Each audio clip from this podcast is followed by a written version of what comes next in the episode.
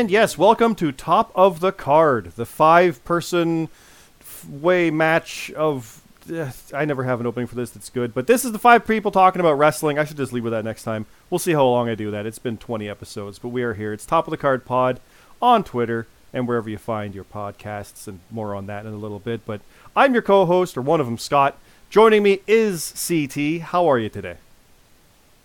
I am doing fantastic, Scott. Uh, I think the G1 ended between now and when we last did a podcast. That was fun, and just no wrestling is good. It- It's life is good. It's all good. It's good. Wish it wasn't 90 degrees for me in end of October, but you know that's fine. I'm cold wearing a sweater. It's yeah, shut up. Uh Red, how are you doing today? I'm doing good. I'm uh, I'm excited to talk tonight. Wrestling's been interesting the last two weeks, and uh, there's a lot to be said. Yeah, you've been you've been amped up and ready since last week, I think. You were you're ready to go. I so was. That was before some more news happened, so we'll we'll get into that. GMSG, how are you doing today? good. A little cold. Nephew gave my baby nephew co- cold, and then it passed on to me because I take care of him. So yay! Wrestling's been fun though. Lots of stuff going on. Lots of stuff going on, lots to talk about. And last but not least, Bear Me, Bear Me Jesus, how are you doing today? I'm doing pretty good. I am cold as well, not having a cold, but cold, and it is and it has rained all day today, so it's just been dreary and ugly. But hey, there's a lot of good stuff going on in wrestling, and uh, I'm ready to dive in. So, but how about yourself? How are you doing today? I'm doing pretty good, thank you, thank you. Uh, tired, as I mentioned before recording. It's just busy at work, and yeah, it's wrestling's the fun stuff. We get to enjoy that and watch some craziness. And two weeks of news happened, and once again, not recording earlier in the week has saved us because of some news that broke yesterday. And people will probably know what I mean by that already by the time we get there. But anyway, let's start with Saudi Arabia because that's a that's a good topic to start with, right? I jest. Um, Crown Jewel was actually an awesome show. I think by all fronts, we all definitely enjoyed that, as far as I'm aware. Um, it was in the middle of the week on a Thursday, like noon. Weird, for me because I had vacation, so it was great. But uh, we had we had Hell in a Cell on it. We had King of the Ring. We had Queen's Crown. We had Universal Title. I- I'm just gonna say right off the bat that Hell in a Cell was amazing. Probably my favorite match all night, and it opened. Uh, even the pre-show tag match was fun. The non-title Hurt Business and Usos. The Universal title was fun. I loved seeing Roman retain. I, I, I kind of figured he would. The King of the Ring, King Xavier, that's awesome. Very happy with that. And it's been a week and a half, a week or so, and I am forgetting stuff, obviously, because there's a fair bit. Yeah, the Queen's Crown could have been better, that uh, whatever, but it's cool. Zelina won it. She looks great with it. it it's going to be a fun thing. And the women's title, the triple threat, was awesome. They they went all out. I, I don't know. It was a good show. There wasn't really anything bad about the entirety of it. Uh, CT, what what were your thoughts on this thing? Well, funny you mentioned go to me first because I didn't watch it. um, I watched like a solid hour in the middle, and I need to catch up on Hell in a Cell. It's just been like super, super busy, so it's just like it's on the agenda. Um, but I watched the match, the Big E Drew McIntyre match. It was fantastic. Um, like genuinely a great, like really something big did I.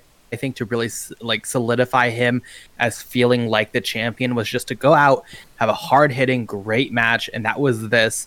Um, overall, happy to see people really enjoying this show. I think the Saudi shows, yes, they've been quite crap in the past a lot of the times, but also I think a lot of people tend to overlook uh, the Saudi shows and just like kind of write them off as being like, oh, they're nothing. Um, when we've had world title changes, we've had great matches in the past, but this really felt like kind of the first time it was an all around great show from what I heard, and that general audiences seem to at least also enjoy it um, with all of us who watched it, or I guess all of you who watched it. So no, I'm happy about it. I have no complaints. It looked good. Um, felt like a big deal. Like really felt like a big deal when you really go through the card. Um, and I, all around, I think it has to be considered a success. Yeah, I think some of the overall consensus afterwards was it was WWE's best show of the year or close to it because SummerSlam was pretty great and WrestleMania was pretty great. But we were joking Saudi Mania during it. It was it was pretty wild. Uh, GMSG, what were your thoughts on it? Oh, it was amazing. The crowd was loving every single match on that card. It, it was insane at how lively they were for four hours of wrestling. Um, I sadly did miss the Queen of the Ring, Queen's Crown match. I had to do like six things during it. it I mean, the mat- show was at 12 to 4 my time, so kind of bad time to do things. But it was a great show. I did forget. Yeah, there was a "This is awesome" chant for I think every match, and some of them had him twice. And yeah, like I, like I said, CT, I forgot. You reminded me, Biggie and Drew. Like I forgot about that match. That was a great match. The aftermatch uh, show of respect was also great. So yeah, really really fun. Uh, uh, Bear me, what were your thoughts on this one? I thought the show was really, really damn good for being a Saudi show. Like we joked, Saudi Mania in the chat. You know, it was really good. That Rollins Edge match where Rollins like died for our sins when he went up and flew into the cell and then through the table. Amazing stuff. But uh, I kind of want to give a little shine to the women's triple threat. I thought that, that that match was an absolute classic, and they really outdid themselves, especially in Saudi with that match. And uh, I think that was a really kind of a big deal and I, yeah. Other than that, I really, really don't have too much to go on. But yeah, that match was great, and uh, I do. Oh, I do want to say that I thought the Roman Brock match was a little bit of a dud. Not like a little bit of a dud, but I thought that it could have been better. But we're obviously going to get another match, so I feel like maybe it was just an appetizer of what's to come. So, but overall, it was a great show. Yeah, it did feel almost a bit like it was a weaker one in comparison, but when everything was pretty great, it being weaker is still above the norm. So, yeah, I think Yeah, it, it was fine. But I know what you mean. Yeah, there, it just it didn't kind of click the same way like yeah, that, the Hell in a Cell did and things like that. that spot where Roman flew out of the ring onto Brock was incredible. I can't believe he got that much height on that dive. Yeah, Just want to throw that out there. that's That that's a great. WrestleMania moment. That really is what that kind of is. Like, oh, he doesn't bust that out just for anybody. So to see that was pretty wild. Hmm And Red to round out Crown Jewel. What were your thoughts? So everybody here's already said how great it is. I, I had only one issue, and it honestly was the length. And I know they don't go to Saudi often, so they're going to put as much time into the pay per view as they can. But by the time we got to Biggie and Drew, I was kind of drained, and those final three matches just went for so long that I, I kind of started zoning out towards the end. Like I saw the matches, but they started off so hot. Even the kickoff, Usos and Hurt Business was hot. I mean, that crowd loved every minute of it. I mean, you got two heat, and then it just it was so high to start the show off, and as the show went on, it just dragged and dragged and dragged, and then towards the end, it was just like, "Are we done yet?" And that, that's my only complaint. Other than that, the entire was pretty damn good. Yeah, it is. I think that's a, one thing we've kind of noticed since the pandemic started is that a four-hour plus the pre-show WWE show is on the long side. Um, we we've seen I think Impact and ROH are pretty much the only guys. Oh, and AEW, uh, doing that. But the majority of the shows have been WWE with takeovers, and they've been three hours, maybe even a little under here and there. At the start of the pandemic, it was like two and a half. So to get a four-hour one out of them at that pace is a bit much. Not for nothing, the crowd loved it. So that that's always my barometer of that. If the if the live crowd loves it, I mean, they got what they wanted. Yeah, it might not have come across for some people, fair enough, but it is what it is. It's fine. Uh, it's interesting to see that show is going to be followed by Survivor Series and then no TLC, but we'll we'll, get more into that as we go through the months uh, upcoming because their calendar's getting weird. But that's that's a story for another day. Uh, what did apparently happen though was right after all this, we go to SmackDown, and it it was I know Red. I'll come back to you right away on this because I know you want to talk about SmackDown and Raw for that matter. Uh, you had issues with it because I've, I've got for those for those paying attention, we've got a list of what we've got on here, and I've got new era post draft, kind of low, but it can kind of lump it in here. It is a lot of stuff where not a lot was really new, and they even almost made a joke about it. But the big story, just to get it out of the way, yeah, Andrade was mad at something, and then it got revealed that apparently Charlotte and Becky had a backstage argument over the segment with Sonya, and they didn't like it, but they did it anyway, and it was quote mistimed, and Charlotte wasn't supposed to drop the belt, and you can already see where this is going. They had a fit, threw it back and forth, and they each had their own belt, and then on they go. And apparently, Charlotte immediately left and went to Rampage because it was in Florida to support Andrade. Now, what I remember CT even saying was, well, they're acting like their characters, which is a really good point. they're both kind of bitchy heels right now, so none of that seemed out of the ordinary. Like, oh, it's disrespectful. And that's the point of them. But if it wasn't the right thing and the friendship is falling out, blah blah blah. It's I, I think it's more issue than it's worth. But Red, I said I'd come back to you first here. With all this going on and with them literally swapping titles, which I remember you predicting that, and I'm like, I hope not, and they did it. What's your overall feel on where they're going with that story, or, or anything else related to that right now? So, my my opinion of Charlotte and Becky is going to be basically Cena Orton. These two are not going anywhere anytime soon. I mean, I know the rumors of Charlotte probably going to AEW are heightening, are getting bigger as the days go by and more complaints come out of. But I can see them going back and forth for the next five to ten years, just being those two girls that always try to outdo each other. It's annoying. It's garbage. I don't want to see it. But that just, I mean, we didn't want to see Cena and Orton 17 times, and we still got that. So honestly, everyone can complain about it, but there's not a damn thing we can do about it because it still sells. It's probably still going to be better matches than most of the females on the roster actually put on.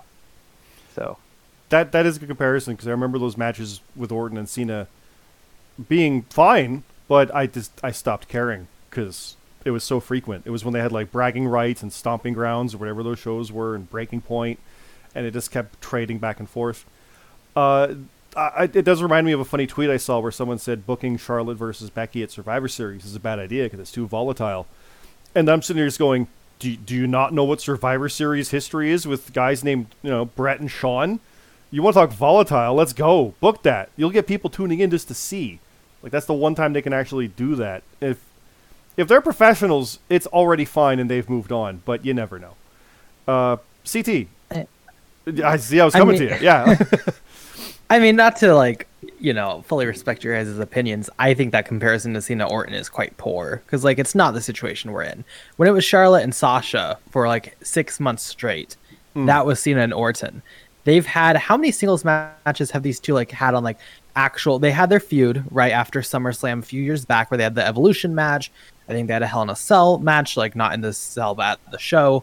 And then like they haven't really feuded or had that many matches. Becky's been away for over a or it's been over a year, I think so. The pandemic was weird Mhm. time wise. Yeah. But like these two haven't faced off in a long time. I they haven't really faced off that much in general. They had like one feud with like let's say three to four actual matches. Yes, I think they've had a couple like random Raw or SmackDown that ends in DQ, but like this is not a match we've seen that many times. They're both hot right now, and they both like have great chemistry. The matches are great. The Evolution match was considered one of the matches of the year. So I really don't get why everyone's like, "Oh, this sucks. We've seen this so many times. I can't believe they're doing this again."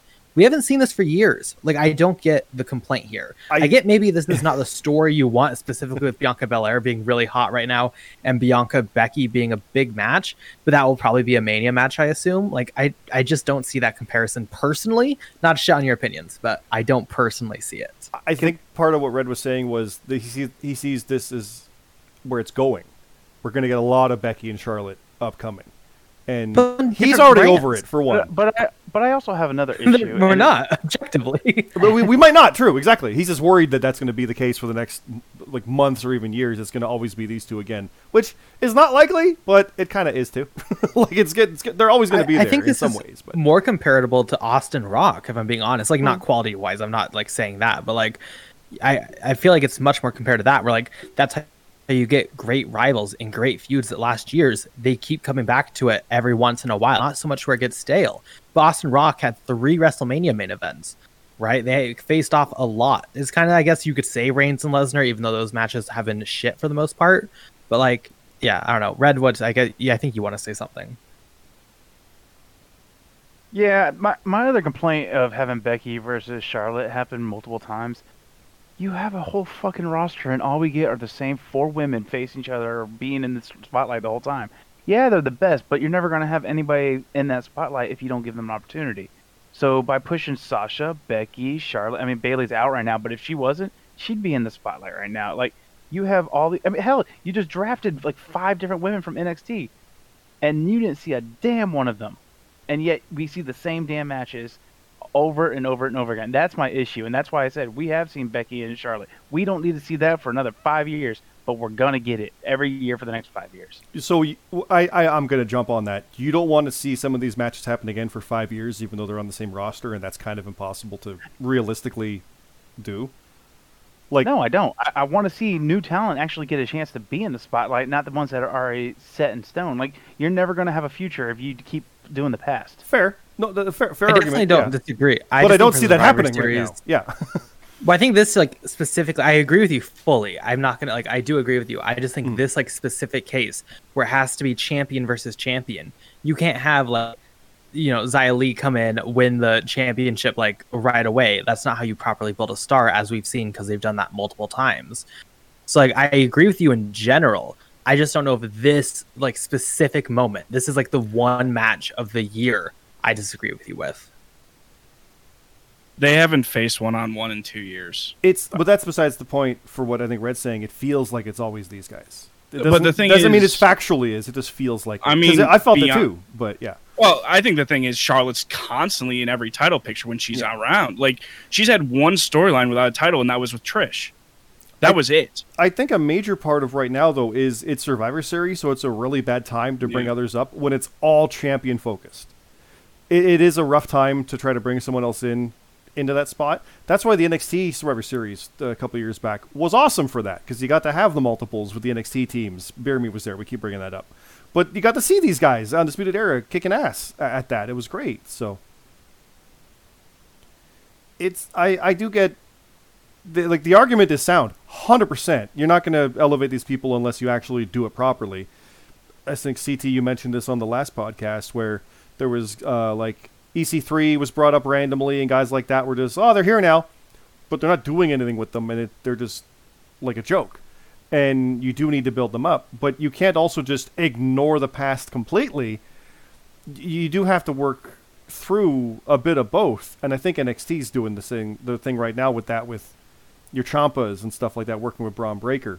Well, we'll talk about Halloween Havoc in a little bit, but it's that kind of idea. I think NXT's got a better balance of old and new because they're making the old work with the new in a way that benefits both. I feel, and main roster just doesn't quite do that as well. I think. Well, it does help that NXT gets to push some of their old into the other brands.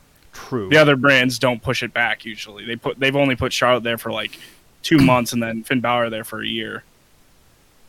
Well, and Breezango for a little bit, but it, it, they don't put as much back in to NXT. Now, Red, I, I remember um, the one that got, the tweet that everybody kind of jumped on that was amazing was that it's a new era. Here's a rematch of RK Bro versus AJ Styles and Omos. It's like, yeah, it makes sense for a rematch in, in one aspect because they're the top team, but they lost clean. So, it, what's the point of the rematch? But also in new era, that was trending for a while. New era, like it was, it was a joke. It very poorly done. I, I, want to go back to you on this more because on that topic of the new talent, because I remember seeing the matches that were coming up and the ones that were happening, and I remember in our Discord, which by the way, go to our Discord over on uh, Frontline League. You can go in there in our live event chat and everything in there. Uh, there was one match. I think it was Dominic Mysterio versus Austin Theory, which you were you were genuinely excited to see that because that was new, right? Like that. That's the kind of stuff that you're looking for, right? So, Raw was new. I, I mean, Raw they came out with a tweet of RK Bro and all that. That match ended up not happening. They got rid of it, whatever. But majority of the matches on Raw were all new. SmackDown, on the other hand, was a bunch of talking and a bunch of rematches. And that's the part that bothered me. You sit there and you have your season premiere on SmackDown, and yet this is supposed to be a new era. This like everything should be new to an extent. Nothing was new. It felt like you had new people, and you barely. I think you saw one, two people, and Hit Row was one of them. So, like, if you're going to say new, if you're going to have a draft and you're going to make a splash, you have to have new talent come in and do stuff. You can't sit there and just say, "Oh, we're going to have a new era," but yet you're still showcasing all the old people. That's what happened to every single, well, not every single call up, but majority of the call ups over the last three to four years is, oh, they're new people gonna come here, and then they do nothing with them. They have no stories with them, and it's like they're they get let go after so long, or they go back to NXT. Like it, I feel like their whole uh, algorithm is fucked up somewhere in the line of, yeah, we, we think they're ready. We're gonna put them up there, but we're never gonna showcase them, so they're not gonna do anything. I mean, I can list off Keith Lee was big, really hot, went away for some reason, came back, and now they're reinventing him every freaking two weeks. Uh, Kross got a new character out of NXT. We haven't seen him. I guess he's main eventing on main event now. Like you got all these people that could be great stars, main eventers, hell, even B plus for the IC or uh, United States titles.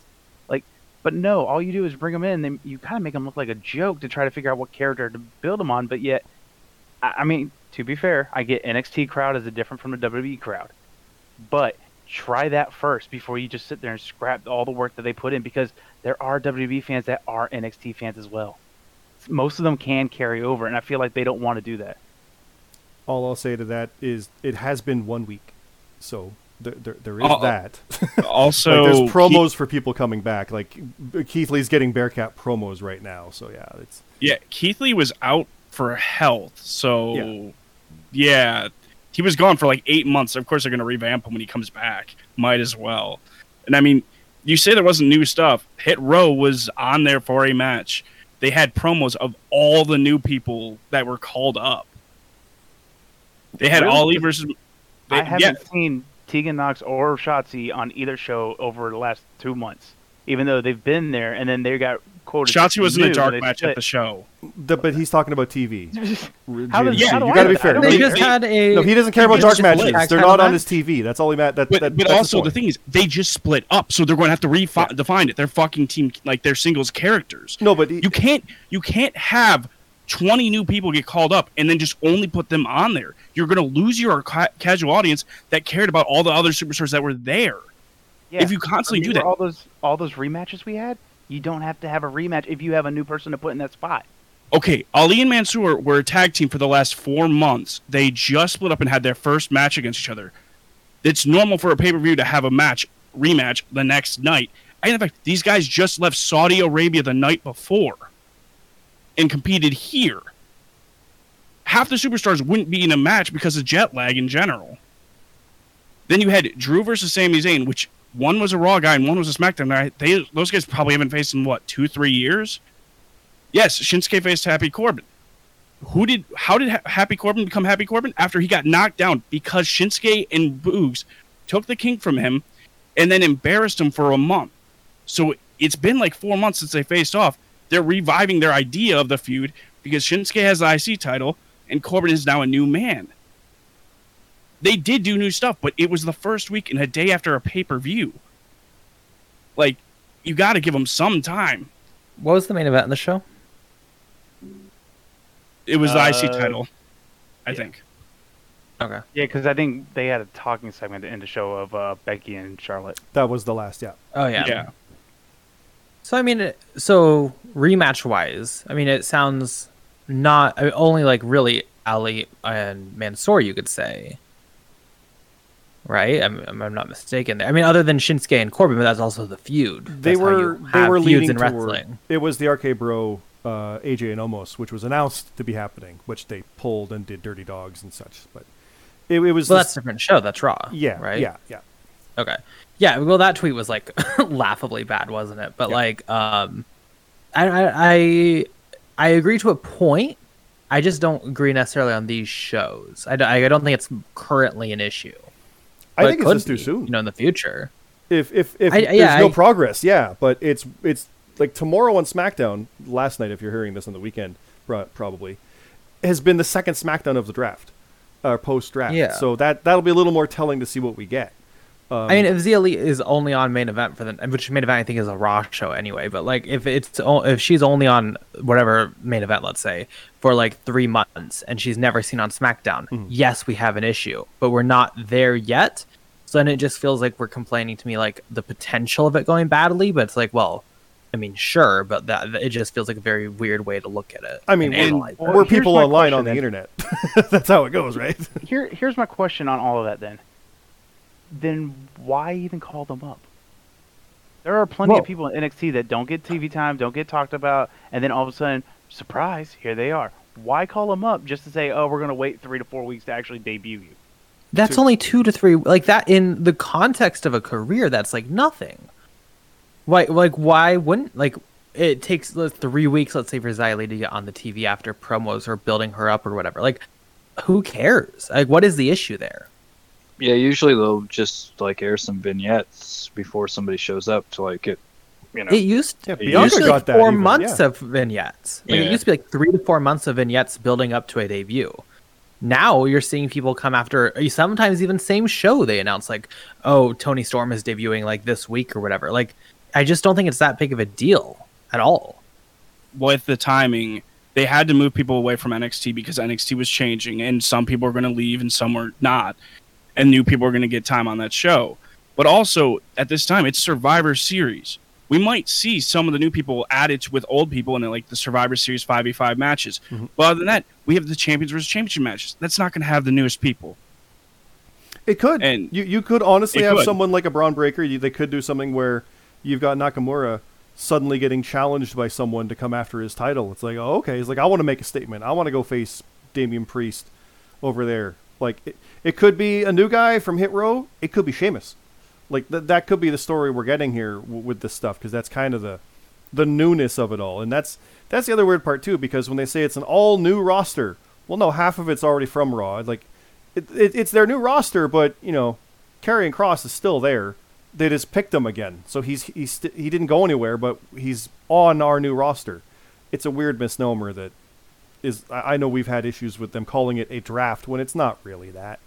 It it Right. it only was like 20 years ago. Let's be honest, but I mean, why wouldn't you though promote them as like new? What does that hurt? You know, like I get in general, like Oh. Dynamite. We've talked about like every fucking show is a new anniversary or holiday or sp- coming home or we're homecoming, and you know whatever that means the twentieth time in a row you say Yeah. it. But like, I don't know. I don't blame them for being like the new Karrion Kross. It's exciting. Oh, the new Raw roster. Like it's better than being like, well, you have five new people and then a bunch of old. You know, we don't care about them anymore. like advertising wise, like Yeah. as long yeah i mean i get what you're saying but also like i yeah i don't it's again don't get i don't register that as an issue I guess, no, It this should be a new season, new It's- season, not era. but it's no, a, so they call it didn't they call it a season premiere Some Some they did also they- call it a new era. The weird thing Yeah. they do is they'll say they'll do a promo for Seth Rollins and one for Kevin Owens, which they, they did on their their uh, Twitter. They announced these promos and showed them coming to Raw. It's like odds are people know who these guys are. like it's it's weird to advertise. Oh, he's gonna be on Raw now. Cool. I, I watch WWE, so I know who that is. Now he's on that one. Neat. It, it's just a weird tactic. Like whenever someone gets drafted, they try to explain. Oh, AJ Styles. He's this. That. I know who he is. I watch SmackDown. I it's a weird mentality where there's an audience that only watches one or the other, but doesn't even know about the other. Like, it's And- it's weird. and that's the exact point too because so if you look at the drafts you you could say what 50% stayed on either brand that they were. Then you have like 30 to per 30 to 40% are from raw or smackdown the opposite show. And then they brought in like 10% of people that would be from NXT so you have three different sets of audiences. Yes we're the hardcore fans. We watch all of it but like smackdown gets 2.1 million views right now raw gets 1.6 would be 1.8 probably without Monday Night Football blocking it. And then NXT gets like 600, 700,000. Those are varying different audiences that don't see things. So, like, for example, Drew McIntyre being on SmackDown, that is huge and new compared to him being on Raw for so long. It, we just have to wait and see how they rotate in new people, other brand people, and the people that stayed on the brand. It and it's also the two hour show compared to Raw, which has an extra hour to change things up and do more things. True. Bearmy, you haven't said much during all of this. What's your thoughts with this stuff?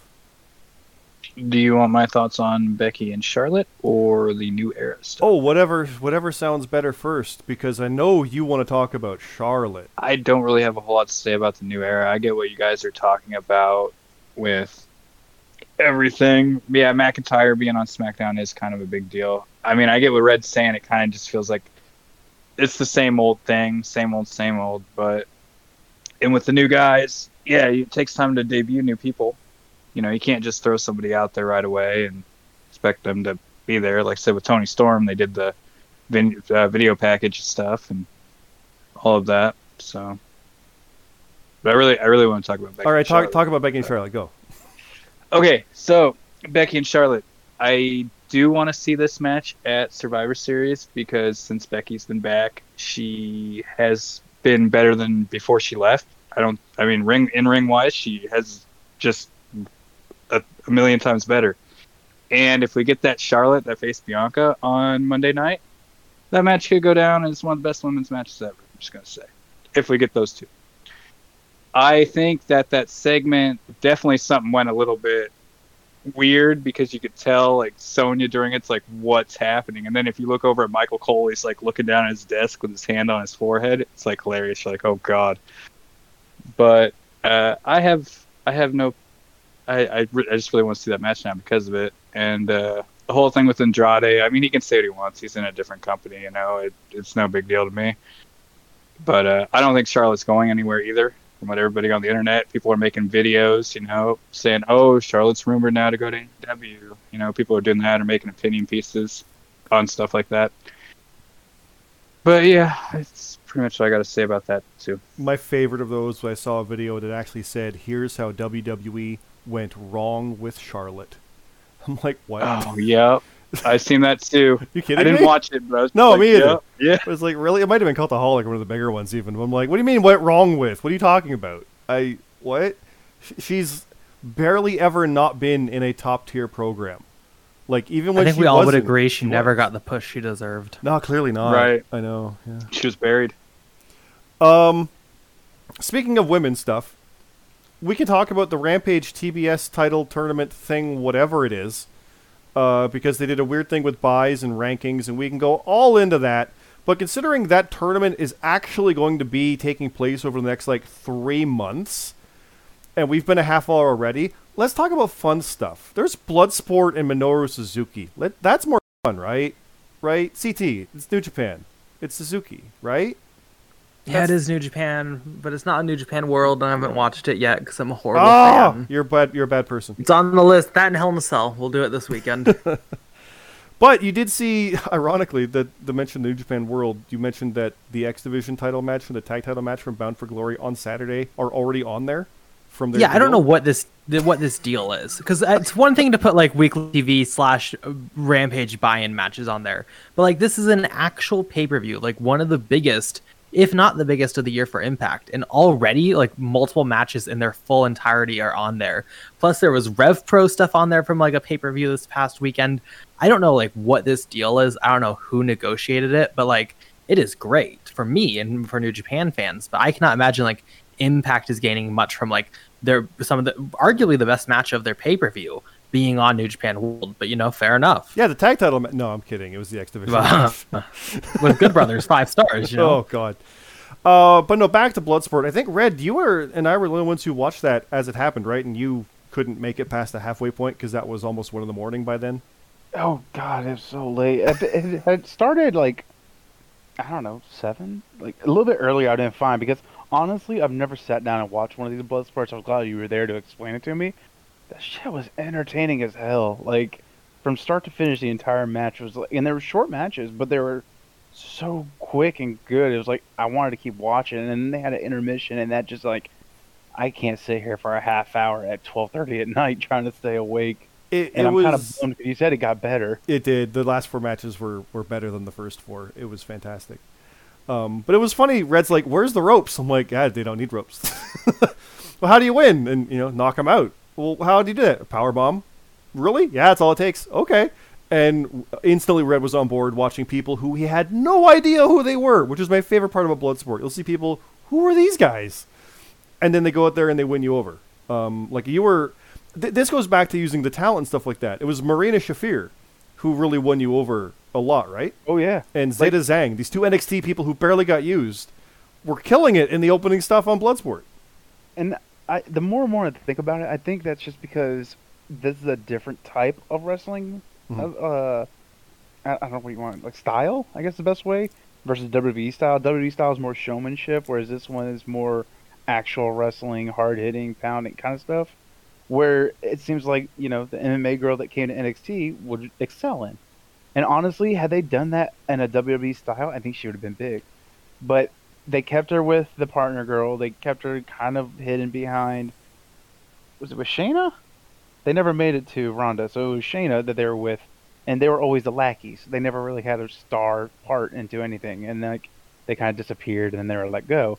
But seeing here on the first time, this is like the first match I actually got to see her do. I want to see more of it, and apparently she's going to be facing somebody at eight. And I like that girl too. Was that Xia Li? It, it was the two we saw. It was Yeah, okay. uh, Zeta and Shafir.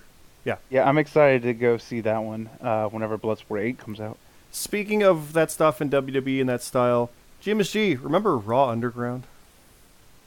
Yeah, and ironically, I did not get to watch any of this, but I did watch something similar with Freedom Narrative 2 finally this week. So, Oh, yeah, yeah, yeah.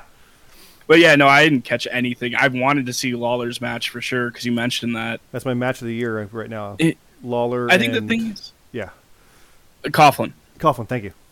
Um, I think the thing is with Coughlin. Bloods, Coughlin. Not I- Coughlin. these names. COVID Whatever. Coughlin, I'm keeping all that yeah, in. I'm not Coughlin. editing that out at all. That's, Yeah, that's the point. My match the of the year is with a guy whose name I said wrong. That's exactly it. That's Yeah. me. That's my gimmick.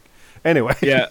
I think the thing with Bloodsport is it's literally the gimmick of no story, no BS, just hits. That like Mhm. that's literally what it is, and it works for a lot of people. Like Simon Gotch when he's on, from WWE, he's there.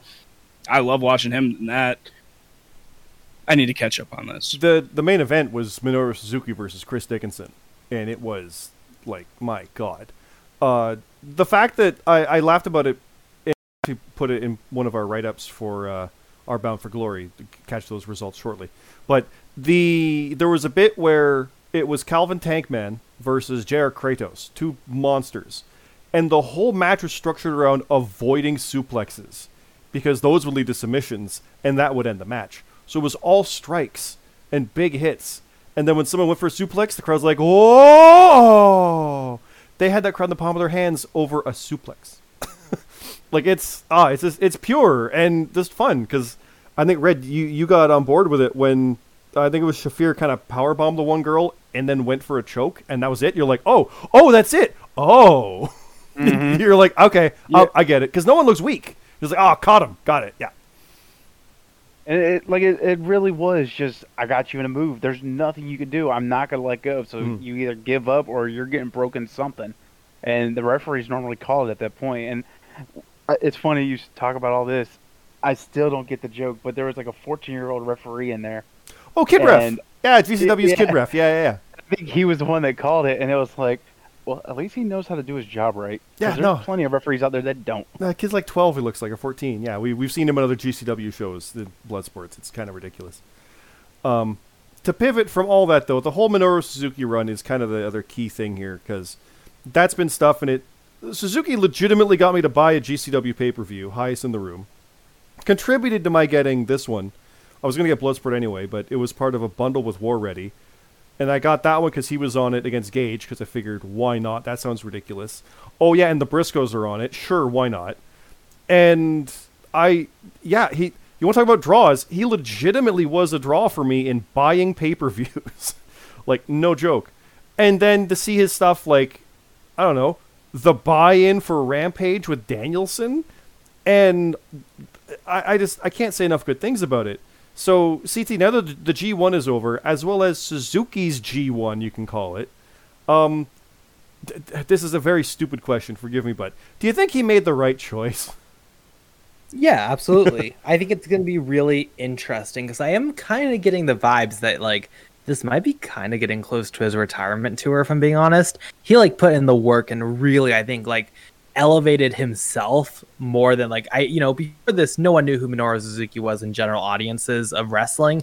I feel like you have to kind of know at this point. Like he went out there, gave us every match I think we really wanted. We were talking during Bound for Glory, like, oh, the one thing is Josh Alexander and then he just like on the door like leaving the door it was like oh i'm gonna give you that also but like we got him in gresham got him versus alexander him versus bryan danielson i'm kind of feeling like this was him being like okay before i go let's just go get everything i possibly want to do in the us done and then you know i kind of feel like he's nearing retirement he's getting up there in age but no i mean it's great to see great matches um, hope New Japan really does something with him right now with this momentum.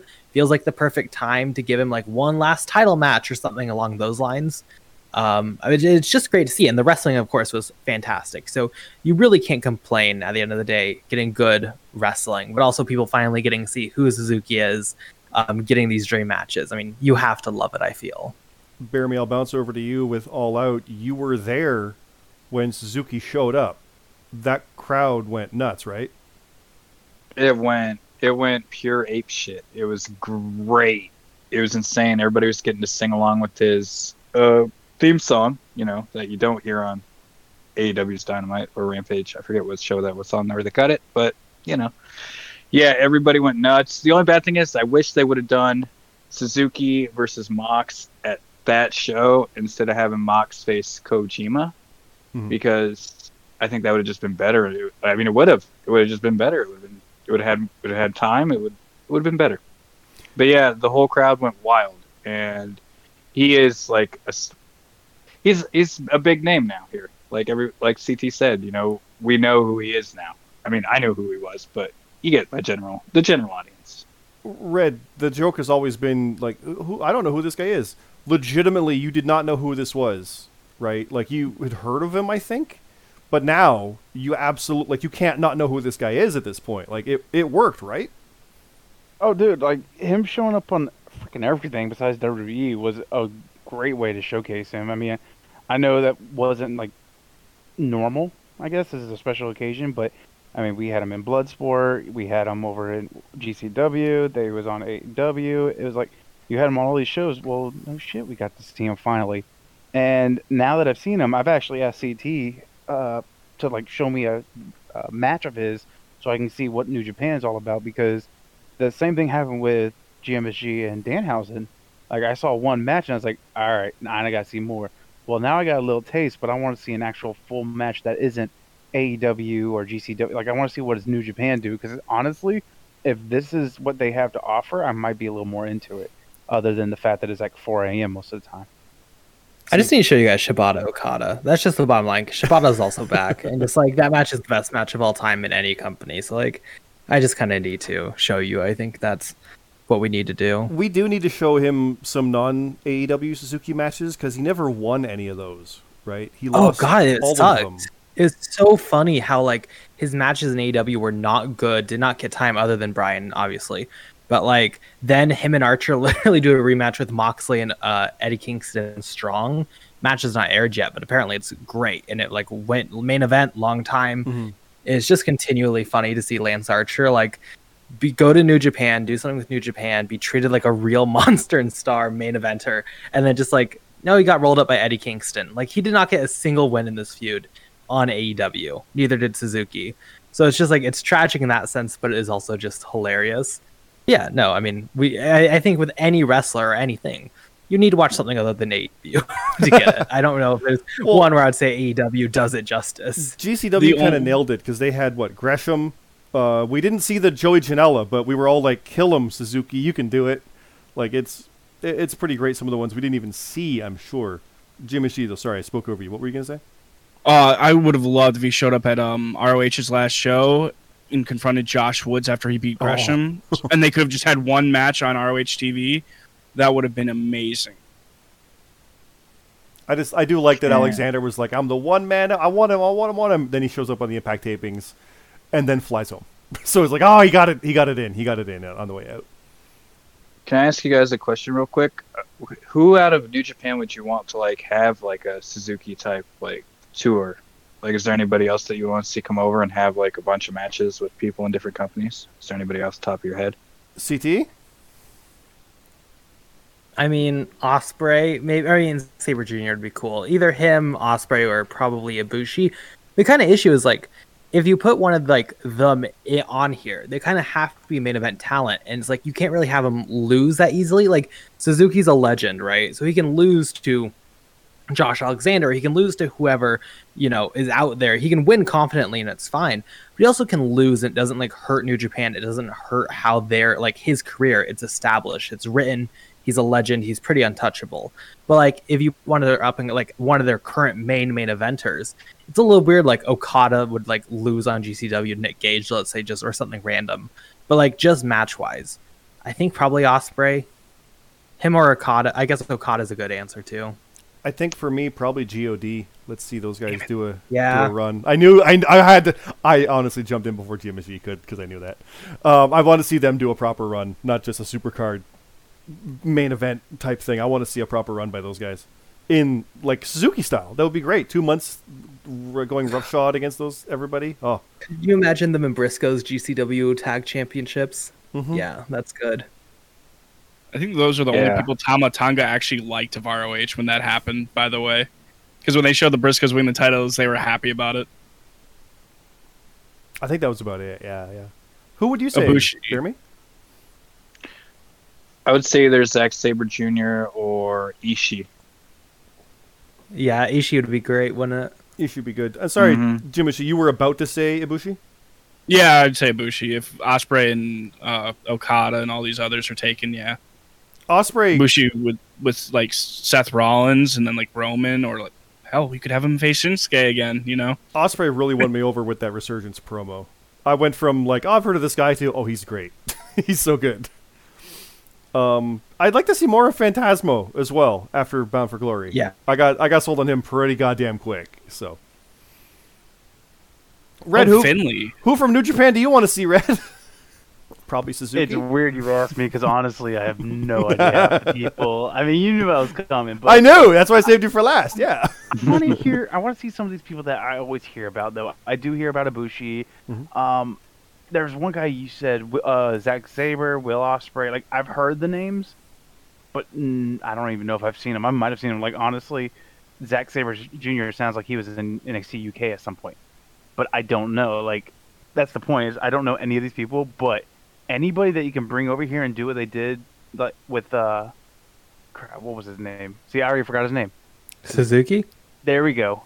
Anybody that can come over here that did what Suzuki did, get a couple, not just one show, not just come to WWE or AEW, but do a couple different shows and have different styles, and let me see different view, views of them.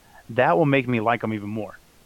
Yeah, Yeah, I'm trying to think of who else. Agreed. Yeah, no, we're, we're I think we're all in agreement. I'm trying to think of who else could be, but Yeah. I, I think Well that's about it. Yeah, that's it it really is the kind of the template for like getting over somewhere else because he he did two months and did damn near every show he could.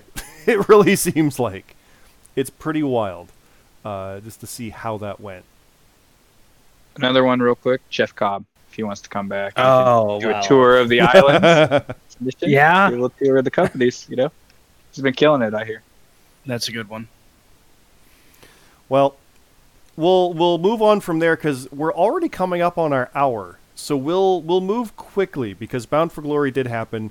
We did get a bit of a head start on that by talking about some fun stuff during that, uh, like the the New Japan stuff that happened. Um, I think the main thing, like there was a lot of feel good, happy moments. It really felt like a reset moment with Impact. Uh, the rumored AEW Impact deal is over now, so it's kind of like they're back on their own feet, which long time coming, but very happy to see how they did it. Uh, they still have other forbidden doors open, like NWA and New Japan, obviously, and like I said, Phantasmo was awesome. It was Trey Miguel's night to win the X title, but by the end of it, I was rooting for Phantasmo. CT, like he'd won me over that much. Uh, Starting with his That's casual. when I mentioned he was like- Canadian. well, yeah, that no, was the yeah. really probably the moment. Well, yeah, that was. No, I, I knew about that actually, but I for, I'd forgotten. But when he did a casual backflip during his intro and landed more than halfway across the ring, I was like, oh, okay, this guy's wow. There's one springboard ba- uh, backflip to the outside where he goes over the guardrail. It's pretty like crazy actually. Jeez. Also, he has to do the most elaborate thing before he rakes the back. Like, what? Naturally, you know. What? No. Oh, oh, sure. Okay. Yeah. Fine. Um, yeah. So seeing seeing that was awesome. The tag match. I mean, it was great when the Good Brothers weren't in it. And I'm not just crapping on them because I think they're horrible people. They're also bad wrestlers. So I'm crapping on them anyway. But it was great when you had Finlay, who was apparently Macho Man that night. Or no, Juice was Macho Man. Forgive me. Uh, looking for a vicious maneuver and things like that. This, it, it, it was great with those guys. And Hikuleo, uh, kind of being good. Remember, we, we joked about him not being that great a while back. What? It- He's good. Hikuleo's been good. It's weird because like no one thought he was good and no one really knew who he was. But like recently, he's just really like found his groove, which is good. That's I guess he's on excursion technically to the United States. That is the goal of it. So, Mhm. sense. Same with um, uh, Yuya Uemura on Bloodsport. He was getting chanted over Davey Richards. That's how how favorable he was in that. They like seeing this new guy come in and just muscle against him. So it's fun seeing these excursions and what these guys can do. Um, the main event, obviously, though, was Christian, the last of the AEW guys there, losing the world title to Josh Alexander, who I was very happy to see, continuing the three Canadian run. And then five minutes later, Moose did what Moose does, and Moose has also been world champion, and I loved every minute of it. The best photo ever in wrestling is him standing over Alexander and his child and his wife holding the title. That's just brilliant. And Moose is a dick, and he's world champion, and I love it. And Alexander wants it back. Ah, it's great. It And- turns him into that much bigger of a baby face. Yep. You know? And Everybody then, wants him to get that title now. And then, after getting screwed by Impact, because Impact hates him apparently, because the, the marks don't understand the story, um, he got rewarded by wrestling Minoru Suzuki the next night. So Josh Alexander had a great, great weekend. um, overall, I loved Bound for Glory. I know CT, you loved it. I know we were having a blast. I do know that uh, during our live event, we were a bit ahead and kind of a little more favorable and more excited than probably should have been. Uh, whatever is arguable that, but it was getting things ahead of that and kind of ruining it for those following. Feeds are screwy when you have international broadcasts and people. But for the rest of the guys, uh, Red, how much of that did you actually get to see? Because I don't really know your follow up there. Normally, you're done before the main event, right? Like the co-main is your main on Impact, right? That's normally how you Yeah. operate. So how'd that go I this passed time? Out.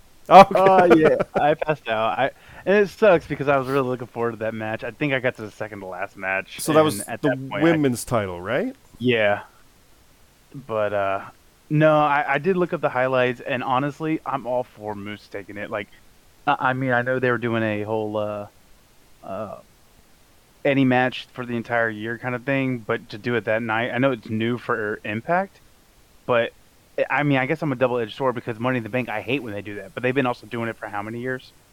So, how long has Impact been doing this call your shot match? What, two years, three years? Uh, actually, a bit more than that. Galloway This had is one second back in the day, but This is the second year. for this straight gauntlet, yeah, it's been a different style of it. Yeah, Okay, so like I'm fine with them doing. I mean, they did it with tags the first time, and then now this one Mhm. they did the night of. But I would not want to see them continue. I mean, next year, don't do it the night of. Don't do it the, the next rec- tapings. Like, hold on to it for nine, ten months. Make everybody forget you have it, and then the shock moment of this guy just comes out that you forgot he had it, and he cashes in and becomes the champion out of nowhere. Like, I'm That's what fine happened with all that. Rhino. They did was do that with tag that's matches. literally what happened with Rhino. Yeah, But That's what I said Yeah, because tag- they did everybody forgot he won it. I don't want to see.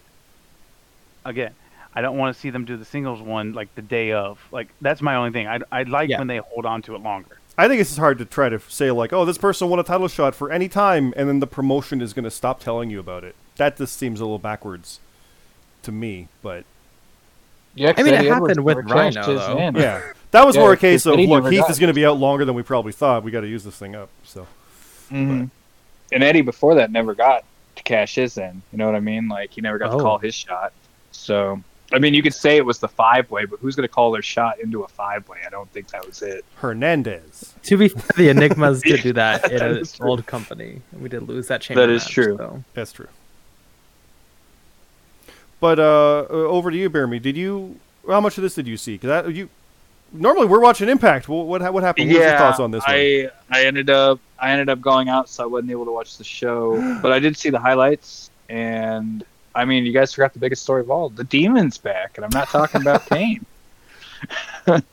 I mean, I would have loved to be in the chat when he came out. That would be great. It was I will tell you, there was the moment of silence where we were like, "Holy shit, the forbidden door really is open!" I cannot believe Finn Balor is in this match. And then the, the- It was a the good- way it it, was a good happened because the music hit we're like who is this the words the demon came up we're like what the fuck is that and then he walked out and we lost our goddamn minds You, you Right. literally got Goldberg to Gillberg in a way. Oh. but we there loved it because it was fun it was like he was okay in the match for a while. It wasn't like a quick like, "Oh, he throws one person, then he's out." No, he was like in there, mm-hmm. not doing anything, just standing. But like, Oh, you know, Hey. good on him.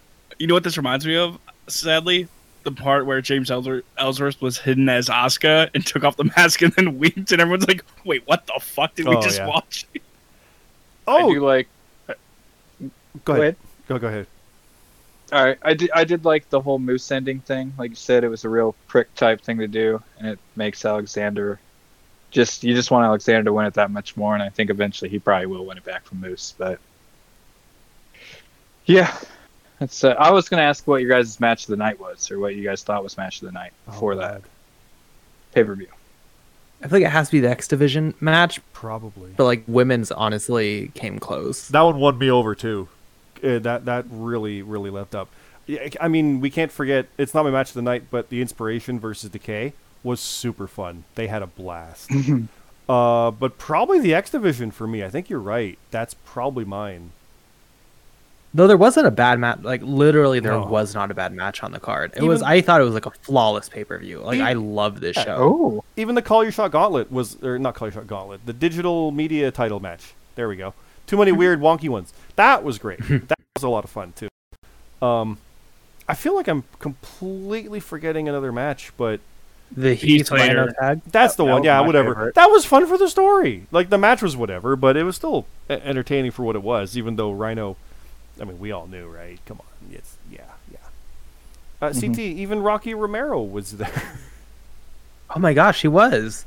and now he's facing Trey Miguel for the X Division Championship.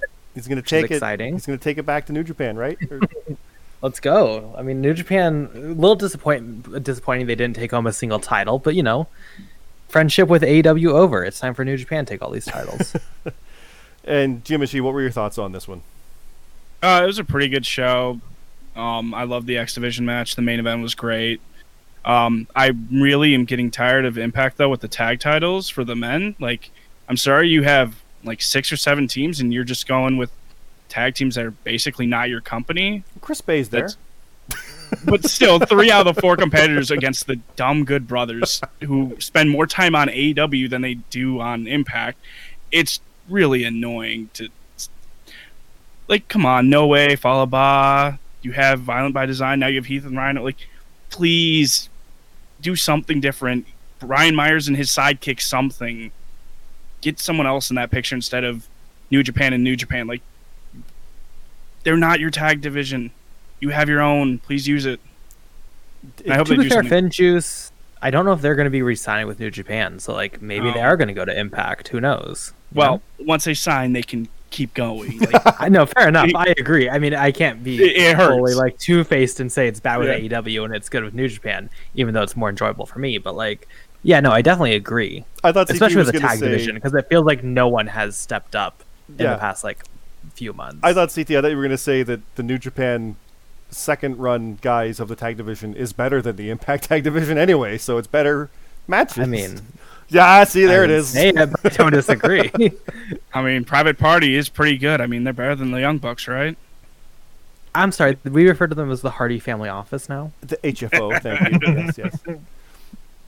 Uh, yeah, it was a solid match uh, or show. Uh, the only thing that was weird was also like a sixth person for the new title being on the kickoff, and that match was like started the countdown at like seven minutes when it started. I'm like, um, this is a six way for a title. What the hell are you doing? It was and they just interesting full speed. because the win kind of did come out of nowhere, the way that Jordynne won it, which we were hoping for. Uh, it, it did really, really kind of catch us off guard with that. That was good. And I was going to mention CT that happened to us in the world title when I think Alexander caught Christian with a knee around the 10 minute mark, and we actually both were like, "Oh, he got him!" And then from then on, every fall was a near fall. And I don't remember the last Look. time I felt that way in a match.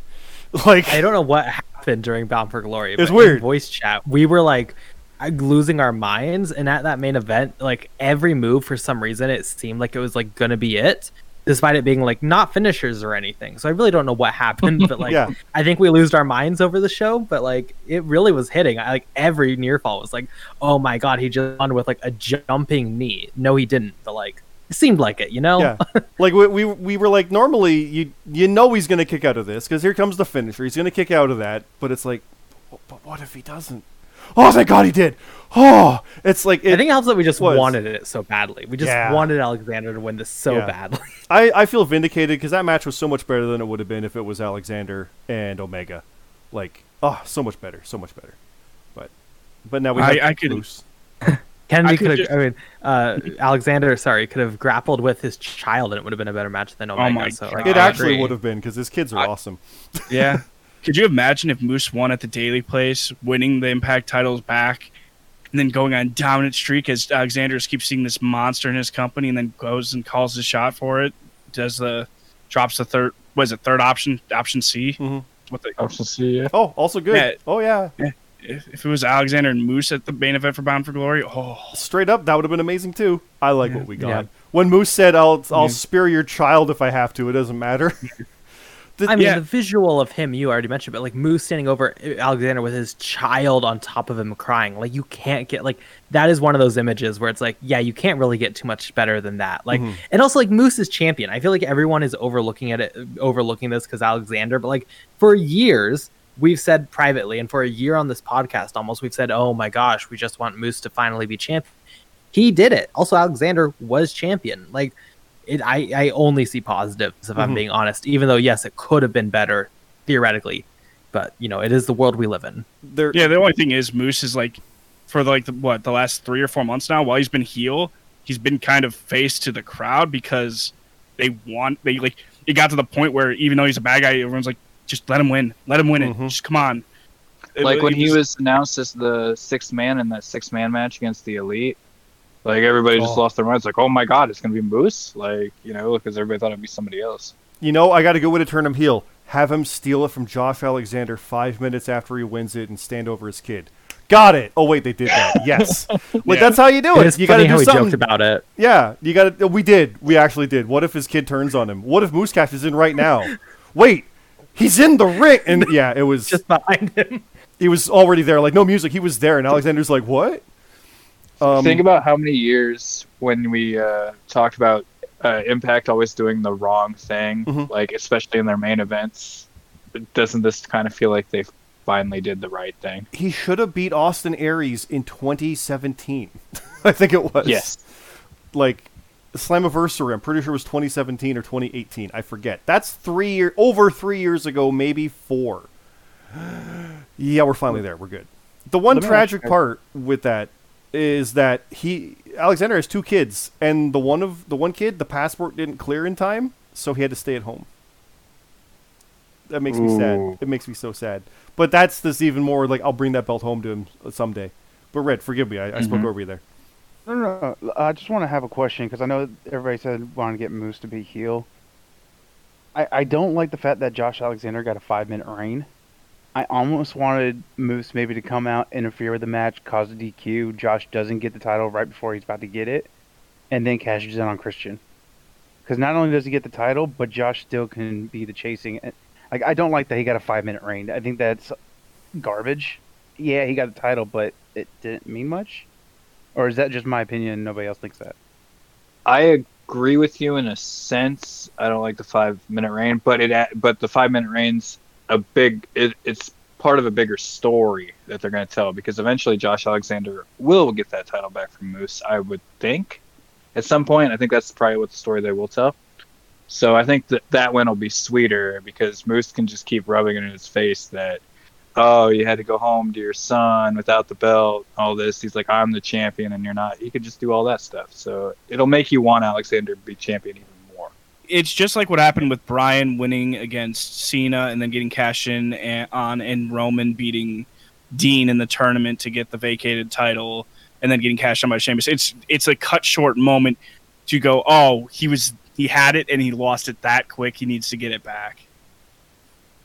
it's just it's pure tragedy and that's a storytelling masterpiece that doesn't come up all the time in wrestling and like i a title historian buff i like five minute reign neat shortest ever okay like it doesn't doesn't phase me the fact that he had it and it was stolen and ripped away and he wants it back like the promo he's done already saying that i tasted it and i know what's missing and i know i can, I've, i know i can do it i know i can do it again oh it's just it's got that fire in it i think it would have been better to not cut the feet out from under him before he got it but do it after. Oh, you. Oh, it's even worse. Damn you, Moose. It also it validates him because before this he was not a main event super. Even though like we all view him as being a great wrestler, he could be that role. He wasn't a main eventer. He He 107. beat Cage. He deserved the world title. He won the world title. His child got to touch the world title, but then that was robbed from him, and he's robbed as a deserving champion. If it was the DQ, you can't really say, oh, for sure he would beat Cage. There's always that kind of like he's not yet proven himself with that big win, that defining win, that he's going to be a main eventer. So I really think you kind of needed that, and I just think it makes it all the sicker, right? Like it just it's so much more frustrating because it was in his hands and then it got taken away. Yeah.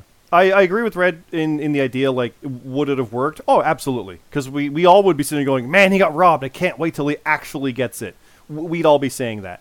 And I, But I think the way they did it, where he got it briefly and had it stolen, it's that much more tragic. It's that much more heartbreaking. So much so that his kid is crying over him, which wouldn't have happened if he lost. Ah, it's just, yeah. I, I feel like they, the way they did it was kind of perfect, I feel. But yeah, I'm a fan of both guys, so I'm on, I'm on board with this feud. So it's it's good.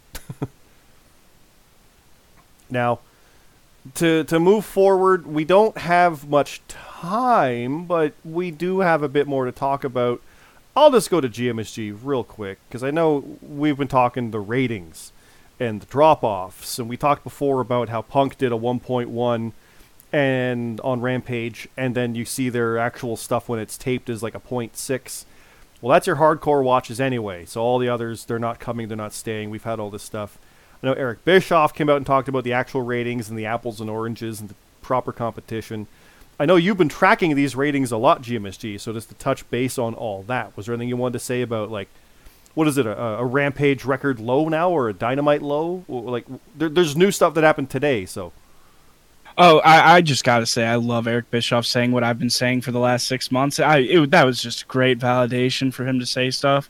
Um, yeah, Dynamite. Ever since the whole four people showing up with All Out with Punk, Bryan, Soho, and Cole, they just been falling. They did have a bounce back this week because they're not on Saturdays, but I think on Wednesdays they're gonna keep dropping until they hit their normal average of like 800k viewers. So their boost they had, yeah, it was nice for the summer, but it it's falling back down like it usually does. And Rampage is being Rampage. I mean, if you even compared the replay of SmackDown last weekend, it beat Dynamite on Saturday. The the replay of a show on Friday beat Dynamite on its change night too. It and people were like, "Oh, Rampage beat SmackDown in the 30 minutes that they viewed." Yeah, it, end of a match and after a two and a half hour show and a segment of a contract signing lost to a start of a show's first match. Yeah, that that's gonna happen, especially on a different night. SmackDown went right back to being on Fox last week at 2.2 million viewers. Rampage still around 600k. So we'll keep seeing how that goes. It is something that I- I've also said a lot too. Is when they claim a win, it's it, you know the demo or a portion of. It's back in the WCW days when they won, they won. like it was in the ones that the numbers that matter, the actual total views. But this is again Raw to SmackDown, different times on the same night, different nights entirely. Yeah, when the replay beats the other, yeah, it's Eric Bischoff has done a few posts about it. I recommend listening to those. He he talks a lot about it, and as a former TV exec, he knows what the hell he's talking about with this stuff. So it does matter. Um, but again, you could just do your YouTube pre-shows to lead into a show you can't watch on YouTube. This is this is who we're dealing with. So, yeah. Uh, aside from that, to move through Halloween Havoc, which we did touch on, Red, I'll come over to you first on this because we're talking new era stuff. We got what three new champions on this? Mandy Rose. Th- they kicked off a new era like I've not seen in a Yeah. long time. Every title changed except for Ciampa's, and I'm all for it. Now, to be fair, the female went to somebody that's been in the company a while, so, eh, but she is rebranding herself now with a new faction, so it makes a little more sense. Um, but yeah, you got new tag, you got new women's, you got new. Who was the other one? the bo- both tag- tags. Did the men's tag change? Yep, Imperium That's got right, back. Yeah. Imperium. Imperium. That's right. So yeah, I mean, eh, it's new, but it's not new. I mean, we got new champions, but Imperium's been it before. there are other tag teams in there that could be given shots, but I know the storyline is with those two right now, and I think MSK. I don't think it got taken off because they're getting heat at recordings, but I think they may be getting called up. Like, I, I think they're WWE's really high behind them. Hell, you had WWE's main account tweeting about NXT people, which rarely happens. It does happen, but not as often. Now, I did like the overall story of will Ciampa be able to stop Breakker? Like, will he be the one champion to retain? And I like that he did because Old Man Ciampa, who's just barely over 40, I think, 43 or 42. But Old Man Ciampa compared to these 20 year olds uh, going out there and retaining. It's like, okay. And I know people are saying the Bron Breakker era, blah, blah, blah. It's like this is this this is just the start. Like to think that they're already done with Bron Breakker would be insane. This guy's got a future. They're really high on him. He had a backstage segment with Chucky, like his dad. yeah, there's there's craziness on there. And I Can think we I'm seeing quickly here. mention how funny the Bron Breakker conversation has been. NXT 2.0 rebrands. Everyone complains. Ugh, we don't want new people. This sucks. Uh, then they Bron Breakker is getting the shot, and they're like, "Oh, Bron Breakker's too early. He's rushed. This is terrible." And then everyone was like, "No, he has to win. He'll be ruined if he doesn't win." And then he no, loses. most Everyone's people like, were tell, but most people were saying that Ciampa was going to win though. Like, "I don't think our that- I Discord was general convinced idea it was was Breakker. I agree. Yeah. Everything I've seen has been Breakker, and then he loses, and everyone's like, "He's ruined!" Like everyone continues to say, like, "Oh," at the, but on the first show, Ciampa wins, and they're like, "Oh, they're giving the title back to an old guy. This sucks. Why isn't it a new guy?" Like every show, they've changed their opinion. Should it be a new guy or should it be an old guy? Which has been hilarious to me. can, Make everyone can I s- happy. right? Can I can I say one thing? Can I say one thing about the Bron Breakker thing? Uh, in our Discord, somebody I can't remember who it was said that Bron Breakker shouldn't win because Brock Lesnar. It took him five months to win a title. Now, I'm going to tell you one thing. This is the NXT new era. If you wanted to kick off this new era, have Bron Breakker win it and just push him to the moon. I mean, we're getting new champions all over the place. You could have done it here. I'm not. I'm not.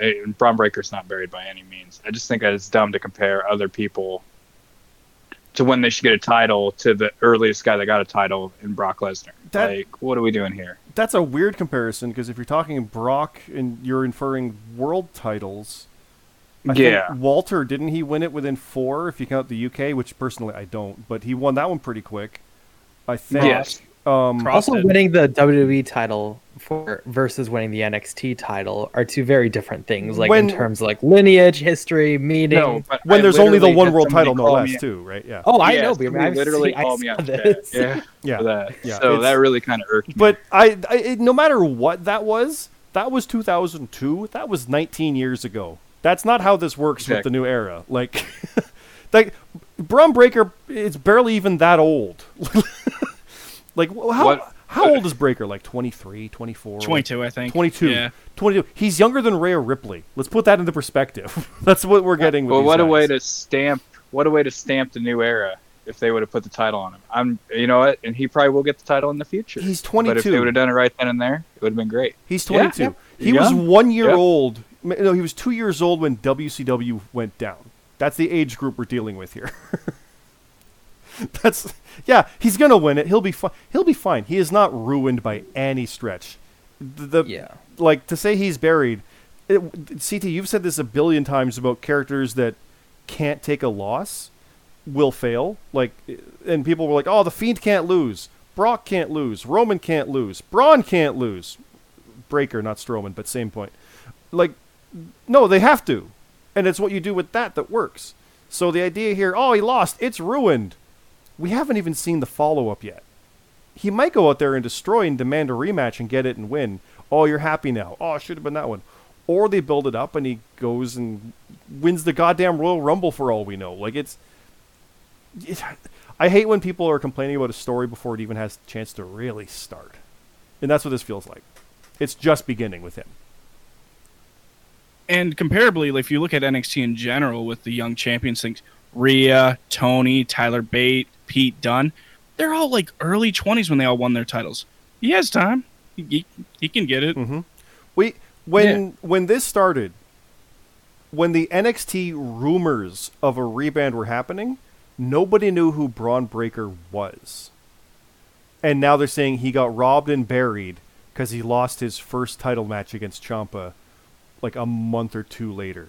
No, it, it it's not over that quick. You could you couldn't even book him purposefully to fail that bad. Like it, it no, he got noticed. People cared about him. People liked him. He started using his Steiner recliner. He's a Steiner kid. He's getting over of his own accord. It's fine. Like he's gonna be he's gonna be good. He already is. And good. now Ciampa can work with like uh, other new people, Mhm. and this is what you do: you give the veteran the champion, and they go through some of the new guys and build them up, and eventually one beats them. That's the moment. That's what old NXT was, right? that was Yeah. the whole kind of point. These guys have to learn from veterans somehow. So they go out there and they do it that way. And also a funny thing that was pointed out by Ross Tweddell of Cultaholic was the whole the Adam Cole versus um, O'Reilly feud. The security guards in one of the moments in the ring. Oh. You had Von Wagner, Bron Breakker, the Creed brothers, and I think there was one more that I can't remember off the top of my head. But you literally had basically all the new era like top guys that just now are within months Harland. already getting well known names. Thank you, Harland. Yeah. Yes. Yeah, I knew that. Yeah. These guys all were of in. They're in all that, doing yeah. well. Yeah. They're all doing great things. It's insane how good NXT is pushing this young talent. It's it's really good to see. It's pretty wild. Good thing Adam Cole went to go wrestle on Dark. Yeah. God. Also, Champ- Ciampa is 36 years old. He looks old as There shit, but he is not that old. No, I thought he was in his forties.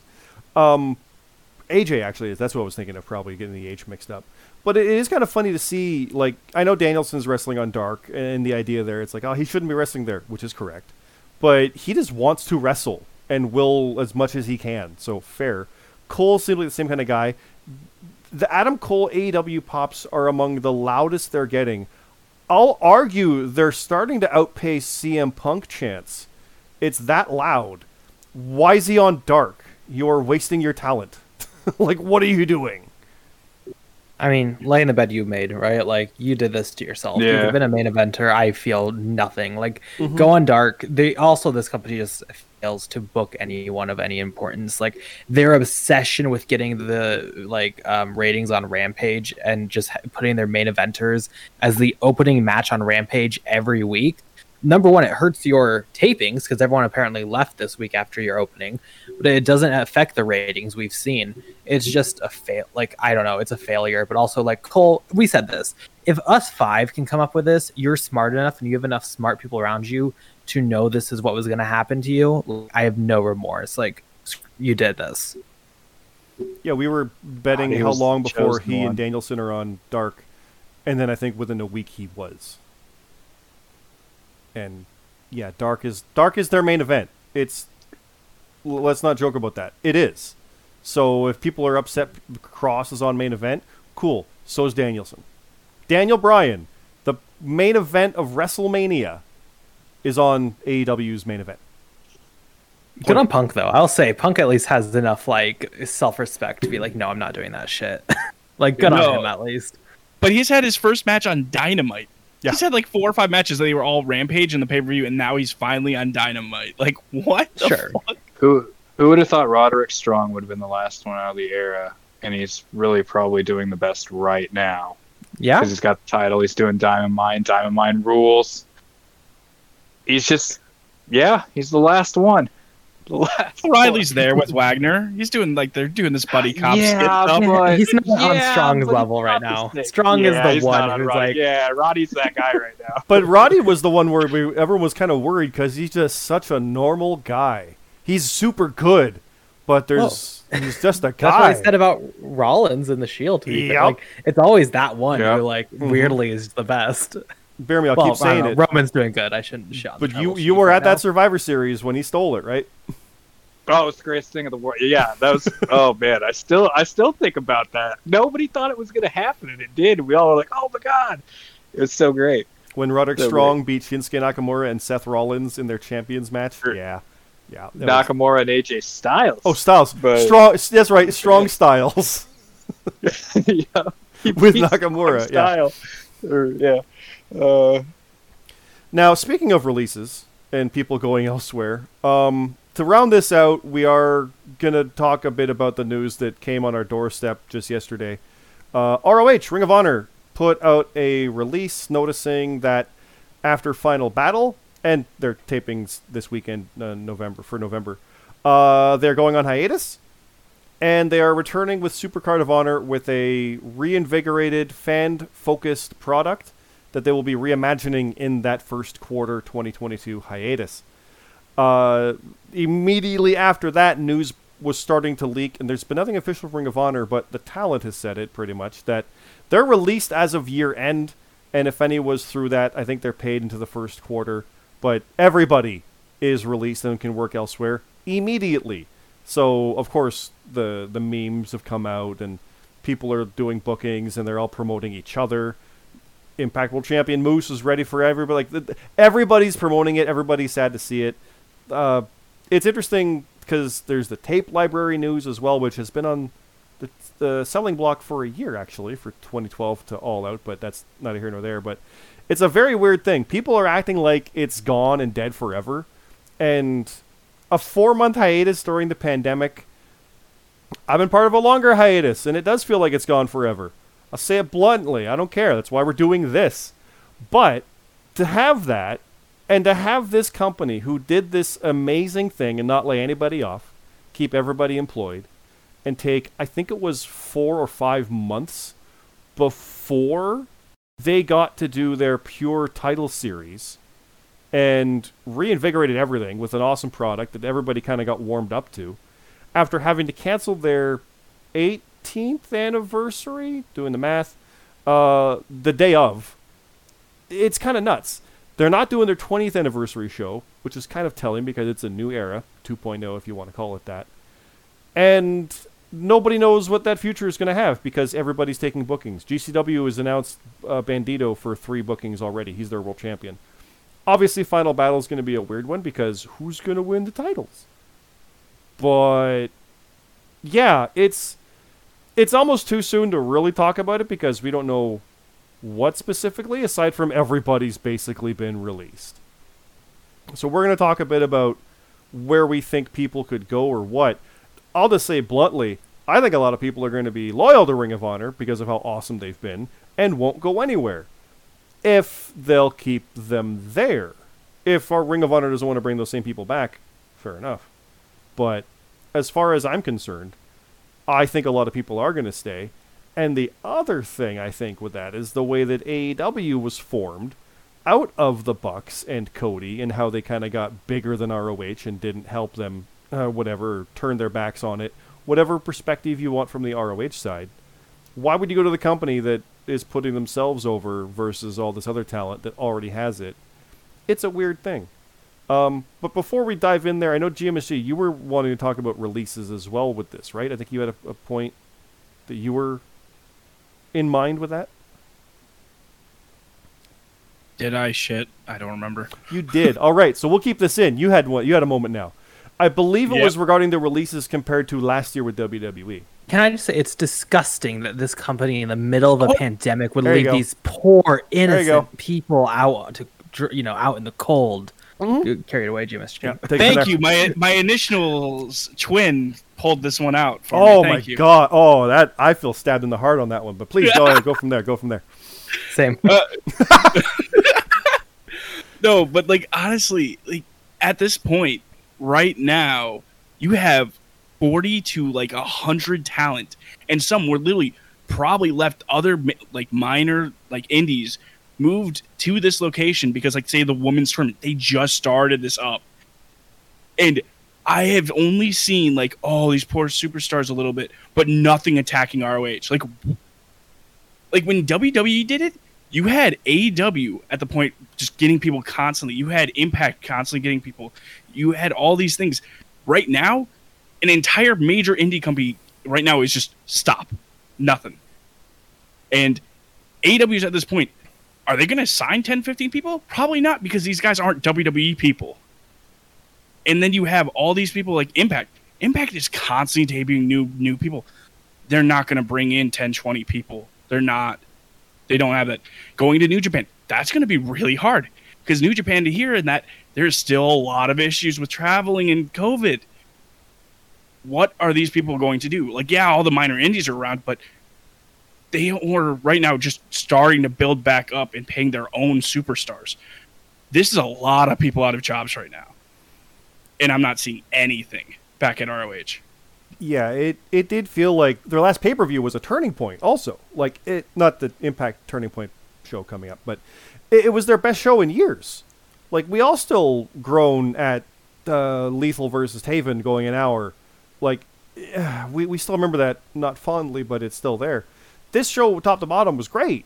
Like we've had a string of a lot of good indie shows, and this now it's not just a matter of like as much as we like a lot of the talent from last time with the the got released, like your your breezes and your fandangos and your EC3s and all these guys that got released, and then more this year.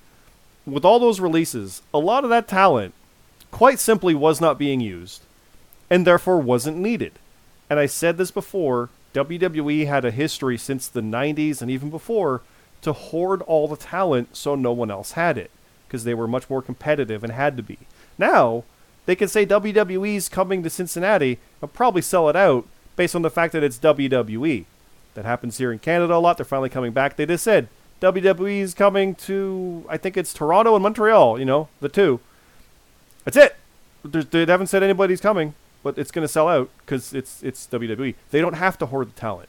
They like to. They like having the option, but it's not a danger anymore. And whatever. So, the fact that they released all these talent, oh, it's you. How dare you release them during a pandemic? Okay. ROH did the opposite, and now they can't anymore, and they have to. Oh well. It's fine. It's the entire roster. It's the whole goddamn thing bear me. Um, with the ROH roster, I know we've been huge fans of things like with Gresham and the Pure title. Like I know that Pure title kind of got a, a lot of us back into ROH or into it even for the first time to really follow it. So to see this is just nuts, right? Like let, let's be clear, ROH is not going away as far as we know. They plan to come back, but as it is, is gone. Its final battle. It's very apt. Um, what what do you feel on this whole thing with the releases and, and everything with ROH? It is kind of shocking to release your entire roster. Like, has anybody really done that and then came back? Like, that's just weird. I think a lot of people, a lot of the wrestlers, I think will remain loyal to ROH because you've seen tweets about it and you hear people say, oh, you know, they can't just say enough good things about ROH, who has cleaned up their act ever since the whole Kelly Klein thing and like the Bully Ray fan thing. Like, you don't hear anything bad about ROH anymore that I can think of. And yeah, I think though, I think the company will be back. Uh, the other talent will probably go and have some matches in other promotions, which would be cool. We to see some matches that we haven't seen before. And I think ROH ROH will come back strong and they'll reinvent themselves because, like you said, with Pure title, and when they came back the first time, it, it became really good. Like I just want to see it, and I kind of want to see maybe Jonathan Gresham and Josh Woods maybe go to New Japan for a little bit and do some technical stuff over there. That would be kind of cool. But yeah, I think it's a, I think it's an exciting time, and they'll be back. They'll be back. We talk about New Japan, and like GMSG mentioned, it's hard with the travel, but CT they've got strong and they've had some of these guys there already, right? Like they, they could easily. Yeah, Gresham is often. active. Yeah, Gresham is active on it. Brody King is active a ton on it. Um, plenty of their roster already is on strong. Does like suck right now, but also with ROH, the thing is they often did dual brand tours with New Japan in Japan, mm-hmm. so it's entirely possible some of them have visas because that's the main thing. If you had a visa going into the pandemic, you're okay, it seems for the most part, but it's trying to get a new visa that isn't really working out. If they have visas, they might be able to get over. So I, I really don't know all the specifics. Obviously, you go into legal stuff and blah blah blah, but like if the Briscoes wanted to work New Japan, I feel like they probably could. Now, regarding the rosters themselves, uh, Red, I'm coming to you first because yeah, yeah. Well, I mean, it's a running joke, but it's also it is it is what it is. Now you've been watching Ring of Honor stuff though, and you you've been getting on board with a lot of this stuff. So of the talent that you can recall, who stands out to you, and where do you th- see them going? Do you see anybody leaving? I mean, technically they've all left. Let's be clear. They might not even bring them back, but ROH has to have somebody on their roster in April, so eh, there's that. But uh, just before we dive in, there's been many people in our own Discord and online saying WWE will, will misuse them. That's just a blanket statement. AEW has too many, and Impact and NWA can benefit like New Japan. And I'll be honest, a lot of that's probably true, but a lot of these places don't need another company's roster showing up. Let let that that's how this mm-hmm. is. But what what are your feelings on this? Like who who do you see standing out or moving here and there or everywhere? What do I want? What do I see? Because I want Briscoes on main SmackDown. I, I want them to be the tag team to actually, you know, put some of these other tag teams like in their place because the tag team division WWE is garbage. You only have like four or five real teams, and the rest are makeshift. But the Briscoes, I, I know they had a run in it at some point in the past, but uh, no, I want them main roster ready. And then the other one is, unfortunately, even though I'd want Danhausen on main on WWE, I'm not going to get it. So I want him on Impact. I think he might flourish in Impact and be brought to a bigger audience. Than I mean, I know he has a cult following, but going to an actual bigger show than ROH, I, I know ROH is big, but Impact's bigger, and that's still a small margin as low as their shows are. But I definitely want Danhausen somewhere on TV weekly. GMSG, what about you? Uh, I mean, Shane Taylor Promotions would be big in WWE. Uh, there's history with Keith Lee. I mean, the problem is, I that's a lot of people, and now NXT's changed. They just did the draft. I don't know how. Like, only a handful of people could even dare get on the radar of SmackDown and Raws right now, because ROH took a massive hit after the AEW split, and I mean, even if they go to Impact, like Danhausen going to Impact. Danhausen has more following than most of Impact combined, other than Zack Ryder. Like, Impact also took a massive hit when AEW, and then other things kept happening with them that they just kept falling. I, NWA would benefit, yes, but they're only on FITE, so I, it, which is the same audience as ROH, really. So that's really going to be how I wonder how that works. Yeah, it's bad because these were like there were like three or four major like indie promotions, not counting New Japan, WWE, and AEW, and now one of them is collapsing. That could also roll affect the others, which we're also starting to see stuff with MLW as well. So who knows what's happens with NWA and Impact because Impact has also been having issues with contracts for a while anyway. Yeah, let's let's not mistake that. Like, there's WWE, and then there's also AEW, which is just by virtue of how they're operating, kind of number two. But then there was Impact and ROH, definitively, and then also you know NWA, GCW, CZW, and then the international Mexico, Japan, etc. So like, Im- it, this is like if Impact went. It really feels like the equivalent because they both started in 2002, and Impact releases everybody. Oh God, like it, it feels of that level. So. Uh, bear me though. What, what's your guys? I know I'm gonna say right now, Jonathan Gresham. I know, but who else are you thinking from uh, from ROH? Man, let me think. I'd like to see. I'd like to see Bandito in WWE. I like to see him in NXT. I like to see Rush in AEW. I would like to see. hmm, Oh, I'd like to see Rok-C in uh, NXT or on main. It doesn't matter. She's really young. She's good. She'll she'll figure it out. Uh, let's see. What else do we have? I'm trying to think. GMSG said STP, so I don't really want to use them because I would love to see a STP in WWE. Uh, Danhausen in, in AEW just because I think that's where he would go, and he can be with Ethan Page and do some cool shit there. So, there we go.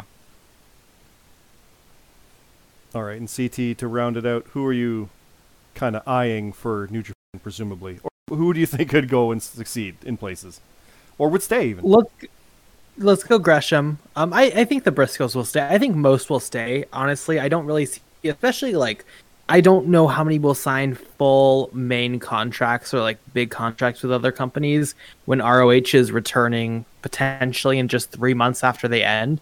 I feel like they'll at least wait till then to see what's up. Um, but I mean, yeah, I think Gresham would be great wherever he goes. I think specifically New Japan would be great. Brody King, I'd love to see do more. I'm a big Brody King fan. I think I'm probably the only one here on the call. Um, but I would love him to do more stuff.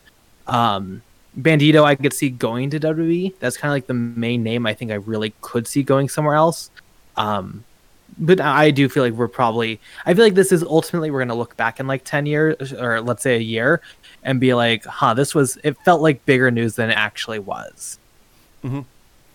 I definitely agree with that. It's there, there's going to be a lot that probably stay, and for all the stuff about how they treated the talent well during this time, this is still them doing that because they're able to say, "Look, you're under contract with us, but you can do a booking tomorrow for wherever you need to go."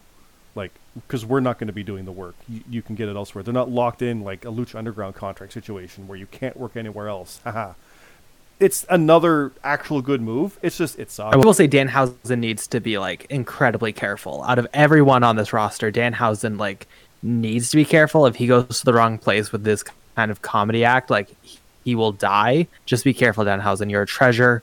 Don't lose yourself. You know. We love that Danhausen.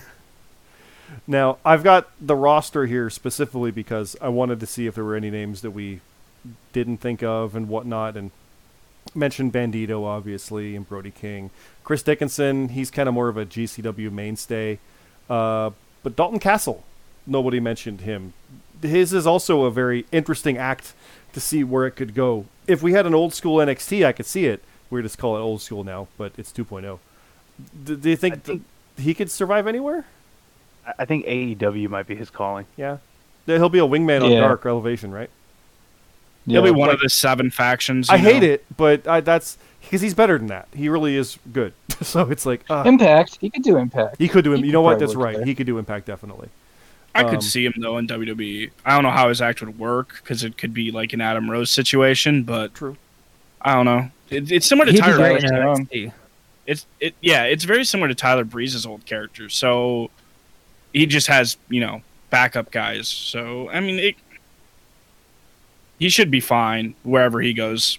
You could even do that stuff in like GCW. Oh, he'd be the biggest heel in GCW. Holy shit! Mm-hmm. It, would- it would definitely work Could well. He'd be good. You could throw like um, oh, who's uh, uh, Dak Draper, the the tall guy that faced Jonathan Gresham in the Pure title. He would be good in NXT 2.0.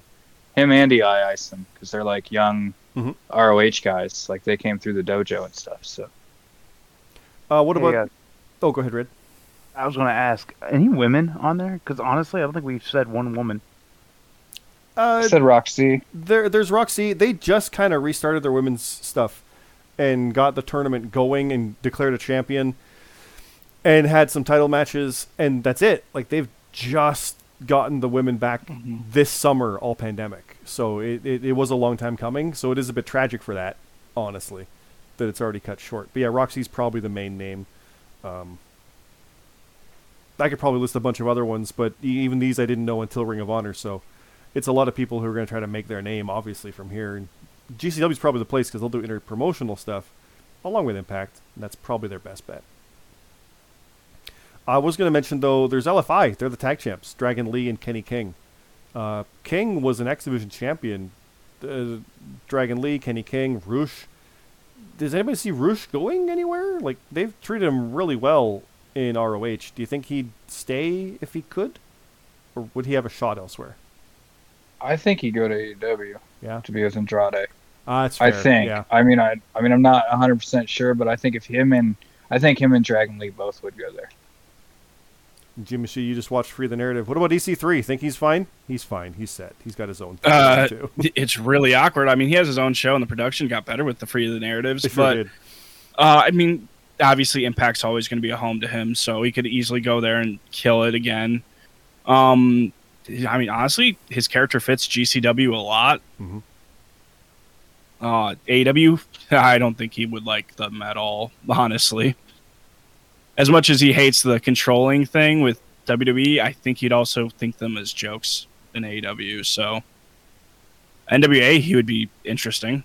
I don't know how that would go. Yeah, we got we can't forget them because NWA could easily bring some of these people in for stuff like that, and they're working with Impact, and you go from there.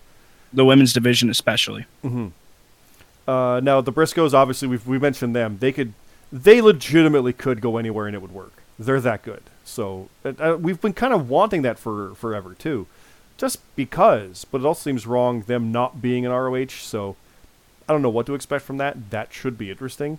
Jay Lethal's a weird one though. I don't know what to expect from that because he was kind of like championing ROH more than anybody. So I don't think he's going anywhere to, to be honest. But you can't not work, right? You see him going back to Impact? No. Uh, I mean, let's not forget he has the speaking out stuff against him. So like, I Ooh. wouldn't be shocked if companies were like, "Yeah, that's a ticking time bomb. We don't really want to have for when it explodes." Very true. Very true. Mm-hmm. Uh, we did talk about Jonathan Gresham. He could wrestle anywhere. Probably not WWE. He is five foot one, but I think he's good enough. He could anyway. That's fine. he's gonna go to Impact with his wife. It's honestly not a bad idea. But yeah. he, he could do uh, GCW as well. Like the, these options are there. Uh, as I scroll through the rest, Matt Taven, I don't care for him, but he has a fan base. Yeah, I like he, he's got a fan base, and I, I don't want to knock it, but I just I just don't care for him. But he'll he'll he'll go somewhere. He'll definitely find something. Absolutely, there's no no issue there. And then STP, of course, Tony Deppen. I mean, he hit it off with GCW really well. And like I, I don't want to be like, oh, I didn't mention Silas Young. I don't know much about some of these guys. Otherwise, they're ROH mainstays, so I I don't know. Silas Young could do really good an Impact. He could, yeah. Yeah. Vincent seems like he could do well in WWE. Mhm. He, Silas Young has He's to got go. that weird, weird gimmick. Silas Young has to go to Impact so he could go with his son. I don't know who he is about Violent by Design. Looks exactly like him. Oh my God, Joe- 20 oh, years Joe. Doering. Joe Doering and Joe with Doering, Eric tall- Young. tall, tall guy. Yeah. yeah. Oh my God, he's Silas Young. Silas Young's Eric Young's brother. He's his father. Yeah. Oh, that's messed up. That's fun. I mean, there's guys like Mike Bennett and Maria Bennett, Kanellis Bennett. They're, you know, they've had fun contract stuff in the past. That's great. PCO, he They're actually go was Twitter. probably. PCO um, wasn't re-signing anyway, so whatever. He's doing his own stuff. But like Horace, Flamita, PJ Black, Flip Gordon, yeah, you know, he can Mm. travel around the world now. Oh wait, Retirement. Right. And then yeah, there's the women's division, and honestly, I can list some of these names, and you'll be like, who? But from what we've seen, because I did watch a lot of that tournament, Trish Adora is actually a recognized world champion thanks to PWI. But Vita VonStarr, Session Moth Martina, Sumi Sakai, Max the Impaler. Max the Impaler, Quinn McKay. Quinn's awesome with the interview stuff. She was fun. Jenny Yeah. Rose, the Allure. You know, there is There's a lot of talent here. There's so like, women's ah. of women's of wrestling is starting back up. They definitely could take some signees they like, could Um, to build if out you their want- roster. Would you, if you want to work with Tessa, would you want to go? yeah, I was about to say, would you want to go work with Tessa Blanchard? I mean, You know what? For the opportunity, some probably would. Some some would. Yeah. Some won't. That's this. That's what we have. it so. would get eyes on you. You know, I mean, AJ Lee is there to be like a producer or something there, isn't she? Or Yep. something like that. I think So- producer and commentator. Yeah. Flip Gordon can go to Puerto Rico and wrestle Marty Scurll. Oh, friends. God. Well, I I think we'll leave it at that. CT, I never did get to ask what happened in New Japan, um, because we talked about what New Japan people did No, over it's here. fine. But the G1 happened, only- right? So who who? Only the ending of the biggest tournament in wrestling of the year. You know, nothing big. You know, But it's Wait, Okada, only you know right? Shibata coming back after Shibata. like seven years of being injured. You know, nothing big, Scott. Isn't Okada coming to the states and like so? Uh, yeah. Coming battle in the Valley, November thirteenth. I want to say it's their next like paper U.S. pay per view. No, he's gonna be at Should Full good. Gear, sure. On on November Same- thirteenth. Same day. and then I saw someone say it's only a two-hour drive from Minnesota to Northern California. Like AEW fans, keep keep in school, stay in school because Lord knows you need it. Wow. Oh, Um, he's not Braun Strowman. That's 21 hours, and he did it to win the world title. Uh, speaking of titles, he's carrying around the old belt, right? He's not carrying around the briefcase. uh, What's And it, yeah, but he's just carrying it around like instead of the briefcase, and everyone was losing their minds. Like, what could this possibly mean? No, it's just he's just not carrying around the briefcase. He's carrying around the title instead. It's not a big deal, but it, it's It's just funny, 'cause it's a like, hey, there it is. Title we don't want that title Right? gone. Here it is. after the like six months of like battles of like, is it gonna go? Is it gonna stay? just casually back now, but that's fine. That's Yep. fun. Yep. So Wrestle Kingdom three nights. I know WrestleMania got confirmed two nights. You know, wrestling's fun. There's a lot of stuff going on right now. um, but if people want to hear what we say about it, this is Top of the Card Pod. You can get it wherever you get your podcasts on Spotify and Apple and all that fun stuff. Uh, CT is on YouTube. Yeah, it is finally on It YouTube. is. I post these to the podcast like app, and I was like, well, you know, it might as well just like I just export it as a video and it's done. So like, why not just post them on YouTube? So it's on YouTube now. Yay! It's it's everywhere now. We don't have a joke anymore. We have to Yeah. create a new one. Yeah, and I didn't even do it. He did it. So you know, Yeah. that's that's that. Yeah. So I don't know. I don't know what the joke is now. Where else? Where else can we put it? Is it on MySpace? I don't know. It's that's is that even a thing? No, I don't know. It's Hey, we have a podcast on YouTube. That's something, right? Non-break. Yeah. No, I said it before. Hiatuses suck, and I don't like them. So I'm glad that we're not on one. And it's the only fact there that was stuff to talk about though. I thought we were gonna have to cancel this week because there just wasn't enough. Uh, you know, wait till April or at least next year. So, like, there there's so much to talk about. We skipped over stuff. Like, we could have spent 20 minutes on the New Japan stuff, and we spent a minute. And I apologize for that, CT. We'll get we'll get more time for next time. It'll be fun. It'll be fine. But this has gone long. I think we'll end it there on a positive note? I don't even know anymore. But it is Top of the Card Pod on Twitter, available quite literally everywhere where podcasts are found. And until next time, have a good night.